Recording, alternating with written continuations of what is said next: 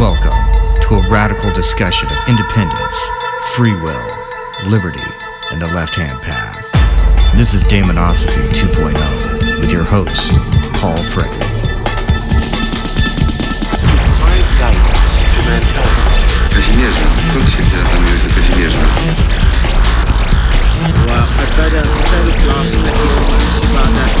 No vision can grasp. You know how a queen bee is made?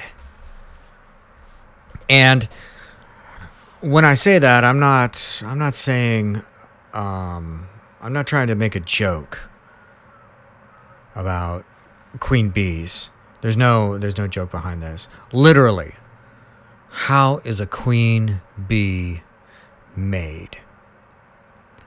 And it's a fascinating story. It's a fascinating aspect of biology and nature.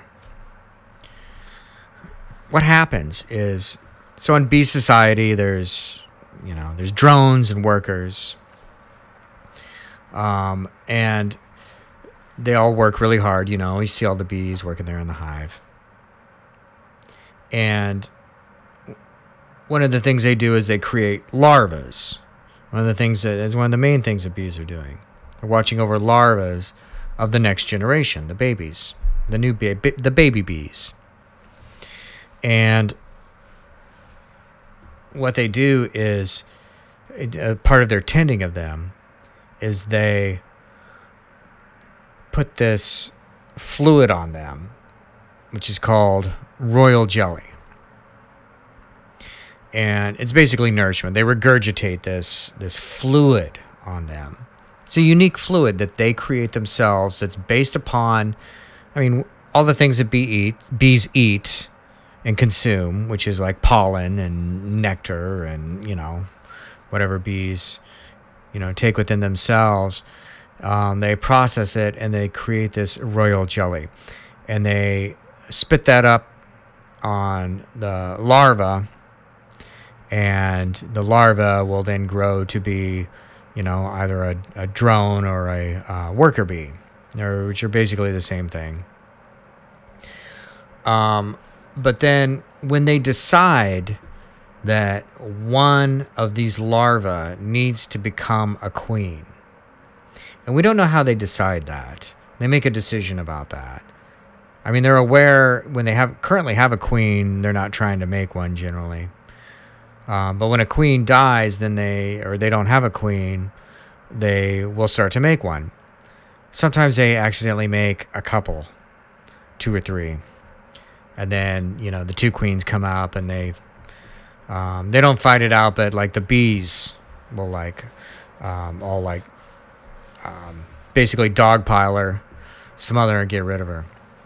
But anyhow, they they decide they somehow decide that one of those larvae which is just a worker or a drone like everyone else they decide that that one is going to be the queen. And so what do they do? They give her more royal jelly. They bombard that particular larva with a shit ton of royal jelly. And for some reason, which is not entirely clear to science, and it's not entirely clear to me why science doesn't know this, because this whole thing with beekeeping, this knowledge about how this happens is ancient. It's very old. But somehow, that additional um, substance, the additional quantity of this substance, causes that larva to go through a physical, you know, biological and genetic transformation to where they become a super bee or as we say a queen bee. And there's one queen bee and, and, and the queen bee is physically different in case you don't know this. She's much larger than the other bees I don't know what it is. She's like three, four, five times like bigger. I've seen one before, like up close and personal. A couple years back, I went to um, Joplin, Missouri, that area around Joplin and Springfield, which is the area that I uh, grew up in as a child. And I went back there because my mother had passed away. And I went back there uh, to bury her with some family members. And while I was there, I reconnected with uh, some of my other family there and one of my cousins, um, cousin uh, Mindy.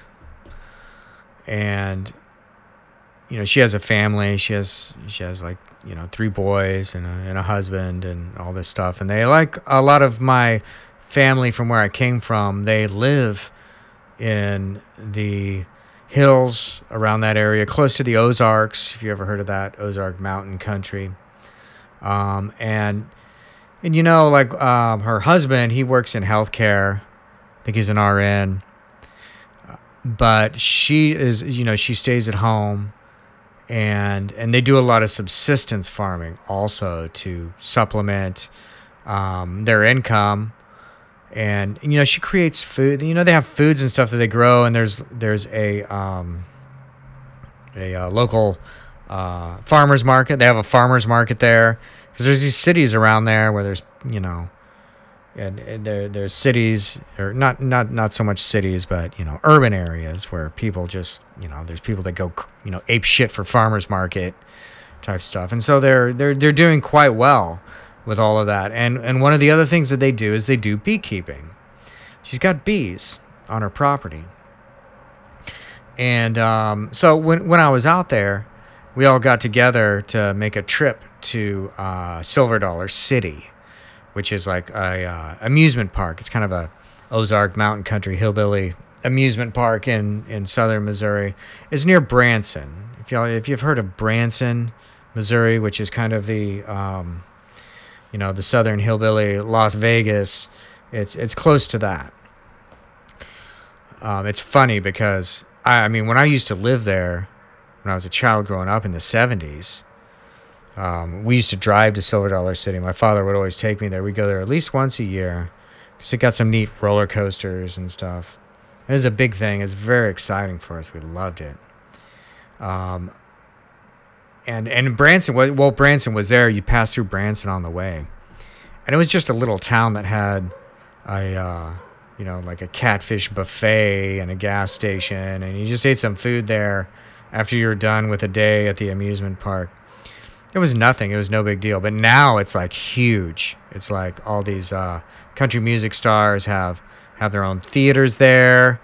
It's kind of like Las Vegas if you replace gambling and drinking with uh, evangelical Christianity and country music.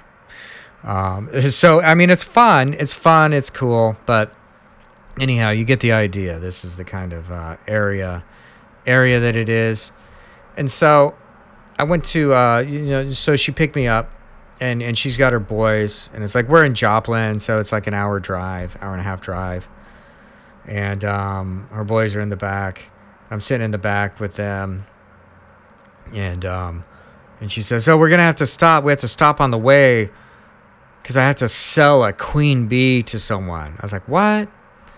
She's like, "Yeah, so we got to sell this queen bee to these people that are buying because we we make a couple, you know, every year and we sell them. They're very, you know, in high demand uh, on the market." And she's like, "Caleb, you got that queen bee back there?" Show cousin Fritz that queen bee. They call me Fritz. They call me cousin Fritz. Um, it's it's a thing that goes way back. That's what I was called as a child. That's how uh, that whole side of my family knows me as as Fritz or cousin Fritz or nephew Fritz, what have you. Anyhow, she says that, and I look over at Caleb. He's like sitting next to me. He's like he's like yeah, and he like reaches down and he he pulls up this little it's like a little like half a test tube plastic thing. And it's got this huge bee in it. She's like crawling around running in spirals around the outside. And it's like that's the queen bee. Right she's right there. Um and you know you get a feeling from that. It's like i'm in the presence of royalty. So um anyhow, we drive. We, we drive along for a half hour. It's like we got to stop at a gas station uh, to to make the deal to sell this queen bee to these to these people. And it's funny. She she got a call from them along the way, and uh, when she answered the answered the phone, it came over through the uh, speaker on the car's stereo. And, and the people she was selling it to are Russian. They're like, yes, yes, we'll meet you at the gas station to buy the queen bee. Yes, we're very excited about this. And I don't know if that was a shitty Russian accent, maybe. But anyhow, we went and met there. We made the deal. We made the transaction. Um, so I mean, this was an exciting moment for me because I realized um, that I had family that knew about this whole queen bee thing, and you know, I'd heard. I will admit that I had heard about this royal jelly thing before, but I later then had a conversation with her and her husband about this, and he advised me that yes, this is absolutely true. This is how queen bees are made. So, I noticed if you go and you search online, I mean, Wikipedia is going to tell you exactly the same story that I just told you. That, that's the mainstay of it. I've seen a, there's a couple of articles of, out there, recent ones that say that um, that it's questionable. Um, but I mean, to me, it's like the the, the majority of of legitimate scientific data still like counts this as one of the great mysteries, and also all of the people that I know personally who work in this field um, will say the same thing. So, why is that significant? It's significant because what happens, and, and, and what I'm talking about is the royal jelly being added to the queen bee is a substance is being placed upon an organism. And that organism is mutating in a biological genetic way. They are determining the destiny of this being towards specific ends towards something that that functionally they need and it is becoming something greater than all the other beings within that particular class, that particular category. Why is that amazing? Well, because all of our science and our technology as human beings and our knowledge, we cannot do this.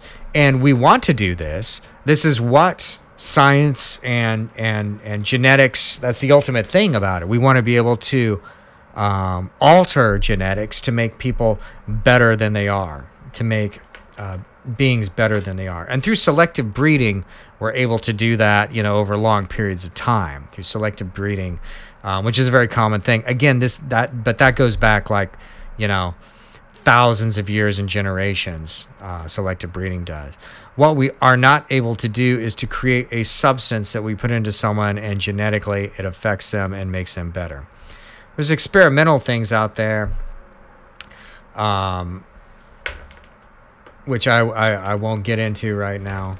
There's experimental things but no one is really able to say to create um, a, a smarter human being or a uh, stronger human being as a result of this.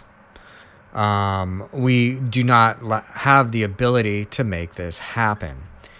However, nature does have the ability to make this happen, and that is what we see occurring with the queen bee.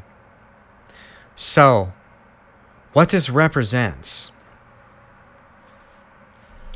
is the supersubstantial.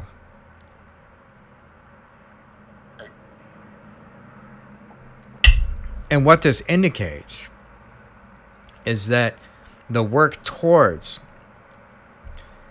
a supersubstantial state of being has a basis in nature. Now, someone uh, you can come back and you say, "Well, bees are all collective, and, and you know whatever." So it's like we, we we can't really compare ourselves that way. What we're going to talk about, what we want to look at, is the fact that a substance can be taken.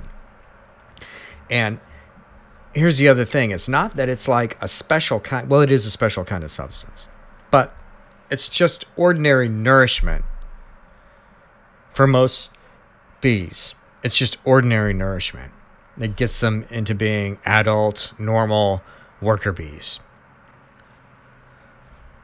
It's when it's impli- uh, when it's applied in a high dose and a succinctly directed manner, a focused and extreme manner, that it has this effect. So, this is very similar to how we understand the black flame to work. How we understand the gift of Set to work. It exists in all of humanity. All of humanity has the gift of Set. All of humanity has isolate intelligence. Every single human being that exists in the world that you meet on the street, the person that like, you know, cuts you off on your drive to work, the person that cuts in front of you in the line to the cafeteria, the person that loves you and smiles at you when you come home each day. All of those people have the gift of Set. All of those people receive, to some extent, nourishment from the black flame. Now, some people, when they realize or have a sense that there is a greater potential available,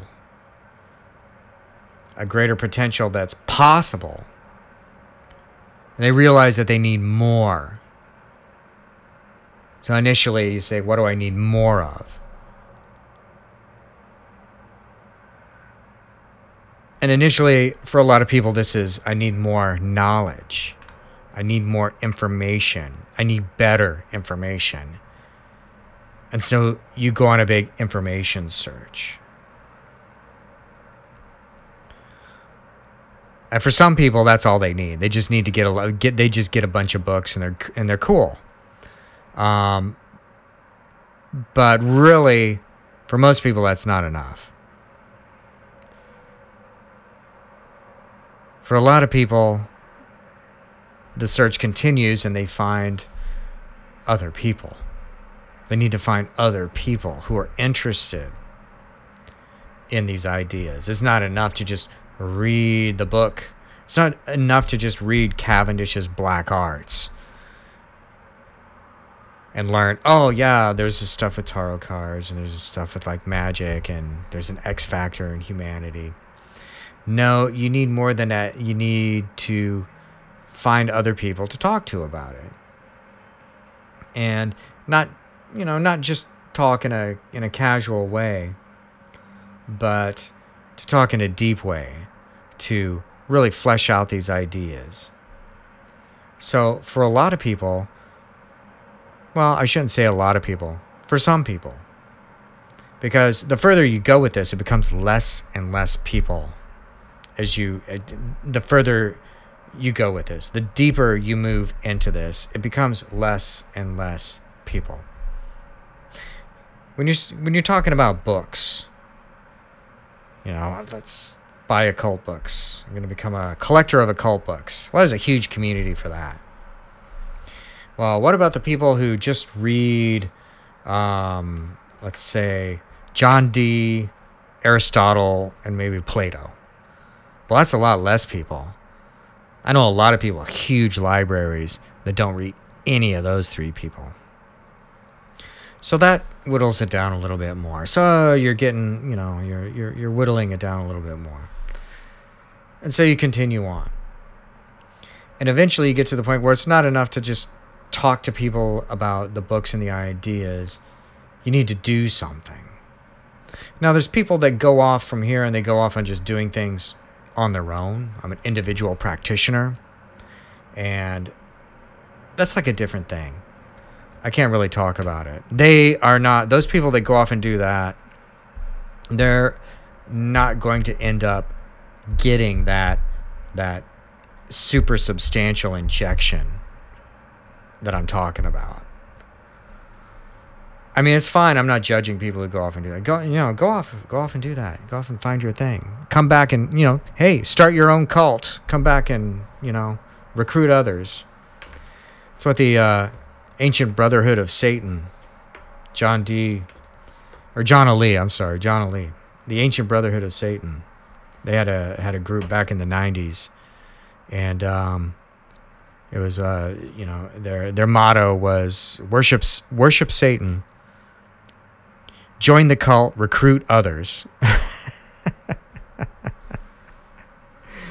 and you know what? What's funny is there's so many people who are doing that now. And I don't they probably don't even know about the ancient brotherhood of Satan or John Allee or any of this shit that happened in the late 80s or the 90s, but I mean this is basically what they're doing. Join the join the cult, recruit others.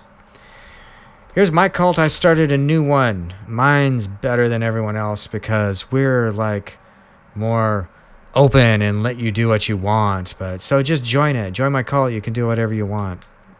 It's funny when when all of the cults out there are in such incredible competition with each other that that the main thing that they're advertising about themselves is they let you do whatever you want. That's funny. Hey, how about this? Everyone who's listening to this right now, y'all can do whatever you want and you don't even have to join my cult um, you know, go for it. But anyhow, so these pe- some people like go off on their own, but then there's some people who are reading the literature. They're collecting ideas, and that's not enough. And talking to other people isn't enough. And so they continue on to where they meet other people that they can work with. Now, I don't mean just, oh, I met someone and he joined my cult and now I'm going to go do a ritual with them off somewhere, you know. That's not what I'm talking about. What I'm talking about is you find the others in the sense that Timothy Leary meant it. That you find an esoteric school or that you find in the way that um, like Gurdjieff used the uh, prison allegory, which is actually a um, innovation on Plato's cave allegory. And the idea is um, let's see if I can talk about both of them at the same time. For Gurdjieff, man's situation is that you're stuck in a prison, and for Plato, man's situation is you're stuck in a cave. Um, and in order to get, when you get out of these, first of all, you can't get out on your own. You only need help. You can only get out of any of these things by finding others who also want to escape. And when you get out, you see reality as it is. And that's incredibly shocking for most people. And then you go through a period of, well, maybe I'm just going to drop back down into the cave or maybe I'm going to stay out in, in, in here and enjoy the light. But in any case, there's like an interim period in here. There's a point where you need to work with other people who also want to escape from the prison or the cave. So when you get to this point, and and Ouspensky called this an esoteric school. He liked the term esoteric school, and I like that term. Also, I use that term a lot. When you get to that point, and then you have the opportunity to actually start to receive something higher. So, what you're receiving up before that, and it is a different form of nourishment that you're getting when you're finding these new ideas, when you're collecting these new books and, and, and discovering this new form of literature. It's like a new form of nourishment. It nourishes a higher part of yourself. That's like the the royal jelly, right? That's like when you're receiving the royal jelly. Help make you a worker bee. But then when you get to the point where you're working with an esoteric school, you're working with all these other people who also have magnetically been like pulling in these substantial influences. They have all this. And then you all start like working together on this common goal of escaping from prison, escaping from the cave, achieving something higher. Right? Not not achieving power over other people. So people that get stuck with this like power thing, they're the ones who end up going off by themselves and starting their own cult or whatever. It's a different thing. Again, I'm not judging it. It's fine. Just saying it's a different thing. But you get to this point where you find the right people where everyone is working together and no one really wants anything from each other. No one really needs anything from each other. I'm not trying to get anything out of you, right? We're all just kind of working together for the same goal. Then it creates this atmosphere where there's there's there is an exponentially increased amount of this substance or super substance. And this is what I call the super substantial. Now you have the opportunity to receive super substantial nourishment in the same way that a group of bees who've all gone what you've gone through before, they've gone through what every larva's gone through. And they decide we're going to like all huddle together here around this one bring them in to help facilitate this change. And because, and, and again, think of this as the black flame. Now you're receiving more of it and you're receiving it directly. You're receiving a little bit out there in the world when you're like collecting these literatures, when you're reading Cavendish's Black Arts and you're reading, you know, Plato, you're reading the Phaedo, you're reading the Nicomachean Ethics. Uh, okay, y'all probably weren't reading that. Um, Cavendish's Black Arts. Maybe you read um, Psychology of Man's Possible Evolution. You're reading Morning of the Magicians. You're reading all the classics of the occult. You know, all the biographies of John Dee and everything like that. You know, so you're receiving like um, bits and pieces of the black flame. You're receiving like moments and, and, and droplets and sparks of the black flame while you're like picking up all these ideas that have been recorded. You know, you go, um, you know, you go visit, you know, the the Great Pyramids, or you go, um, you know, visit, you know, Wewelsburg, or you go to, you know, uh, Saint, you know, Saint uh, Saint George's Basilica, Saint Vitus's Cathedral in Prague, where I just was and and and and things like this you pick up these like higher influences there that helps lead you in this direction. But you get to that point where you're huddled with the others who also want to escape. And the intensity of focus there makes a incredible injection of this something other of this black flame of this super substantial influence so that you can start going through this real transformation, not just changing your personality traits, not just changing your behaviors, but changing the essence of what you are. This is why the Greek for supersubstantial, which is epiousios, which is uh, epi meaning extreme or ultimate, and ousios meaning essence epiousios. It's your essence that change changes, or as the um, the La- the uh, Latin version, um, the Latin translation, super substantial. It's your substance. It's the substance of your being that changes as a result of this. And so, yeah, here's another thing about bees that I find really interesting that is captivating my attention these days. Um,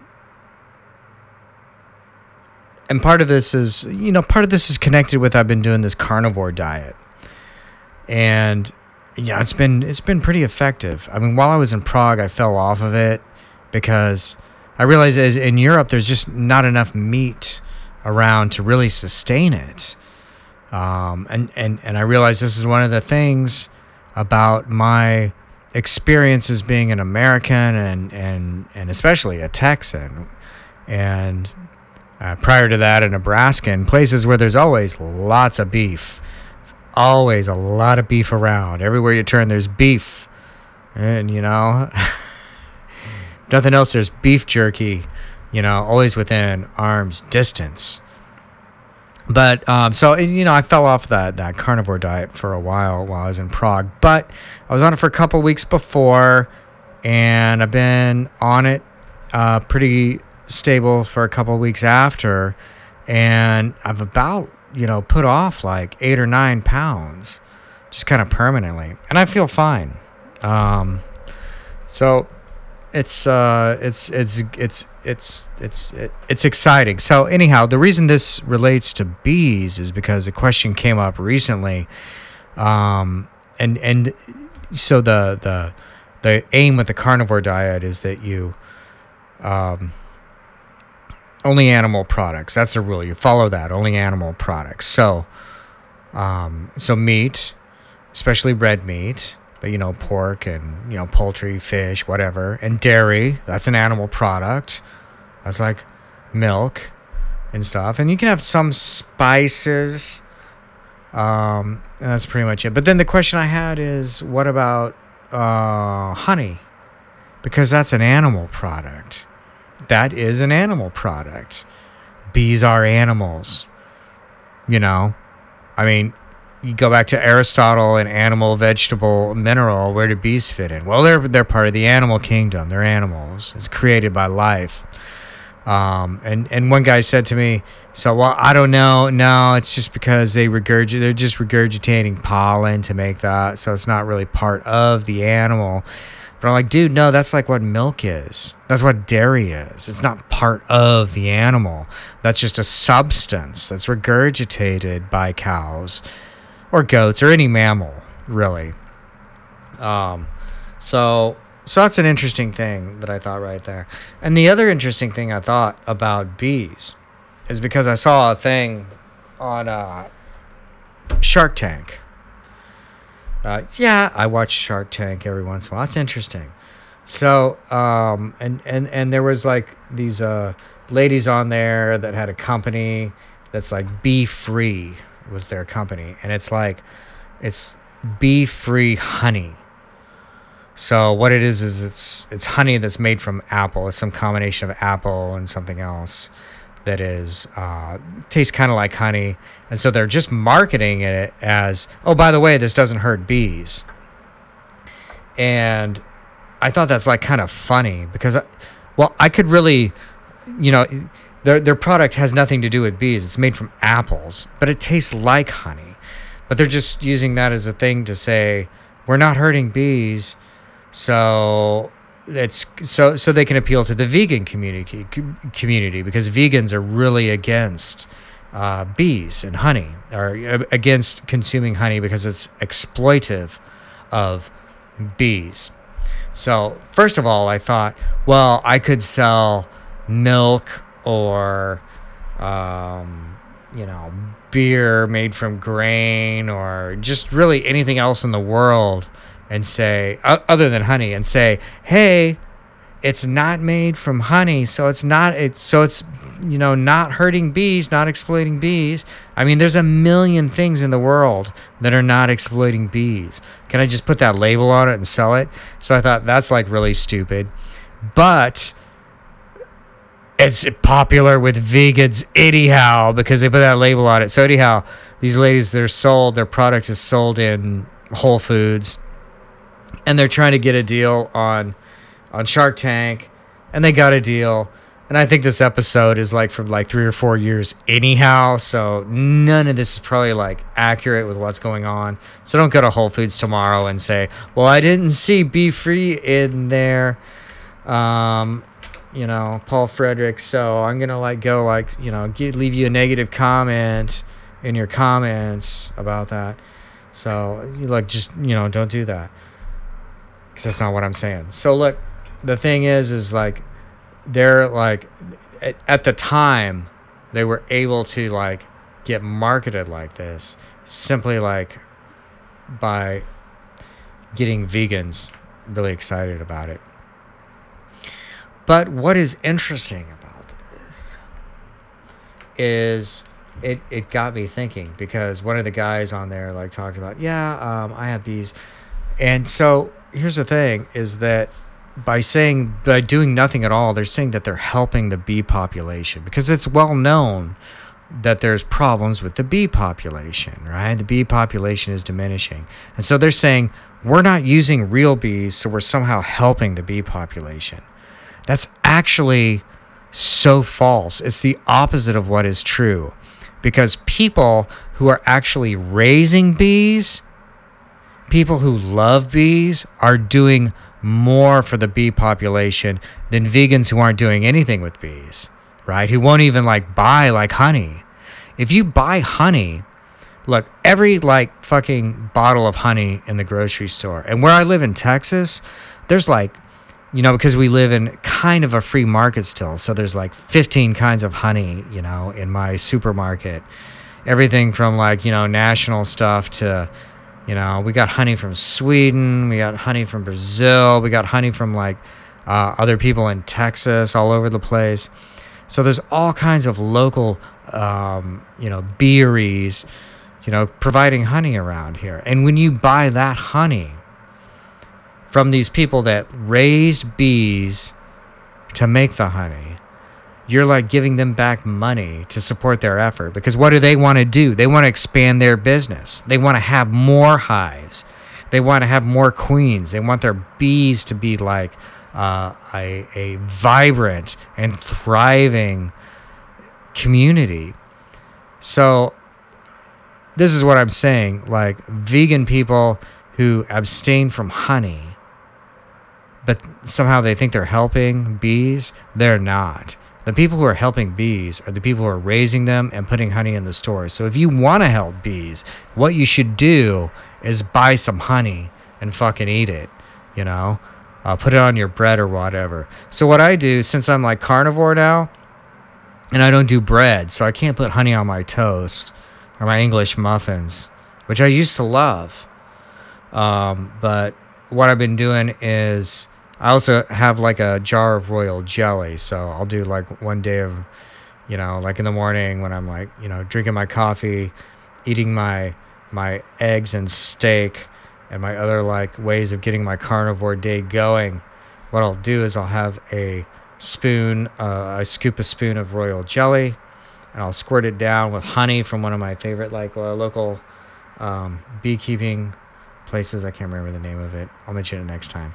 But that's what I'm saying. If you want to help bees, buy honey. So I think that really is all I have to rant about for now. So what I'm gonna say is I had a intense time in Prague. I was gone for a while, um, interacting with all of the bees over there and getting lots of honey, lots of super substantial. And it was wonderful. And so what that means is there's kind of like a dark period here and I guess really I haven't like posted any um, podcast for maybe three weeks or maybe a month, something like that. But I'm to make up for that. So go to my Patreon and subscribe there so you get all of these things first before anyone else. I'm very, very, very loyal to that. And also go uh, subscribe on YouTube. Really need more YouTube subscribers. Um, so so help me out there and stay tuned to whatever channel you listen to this on and always always always keep the dark fires burning.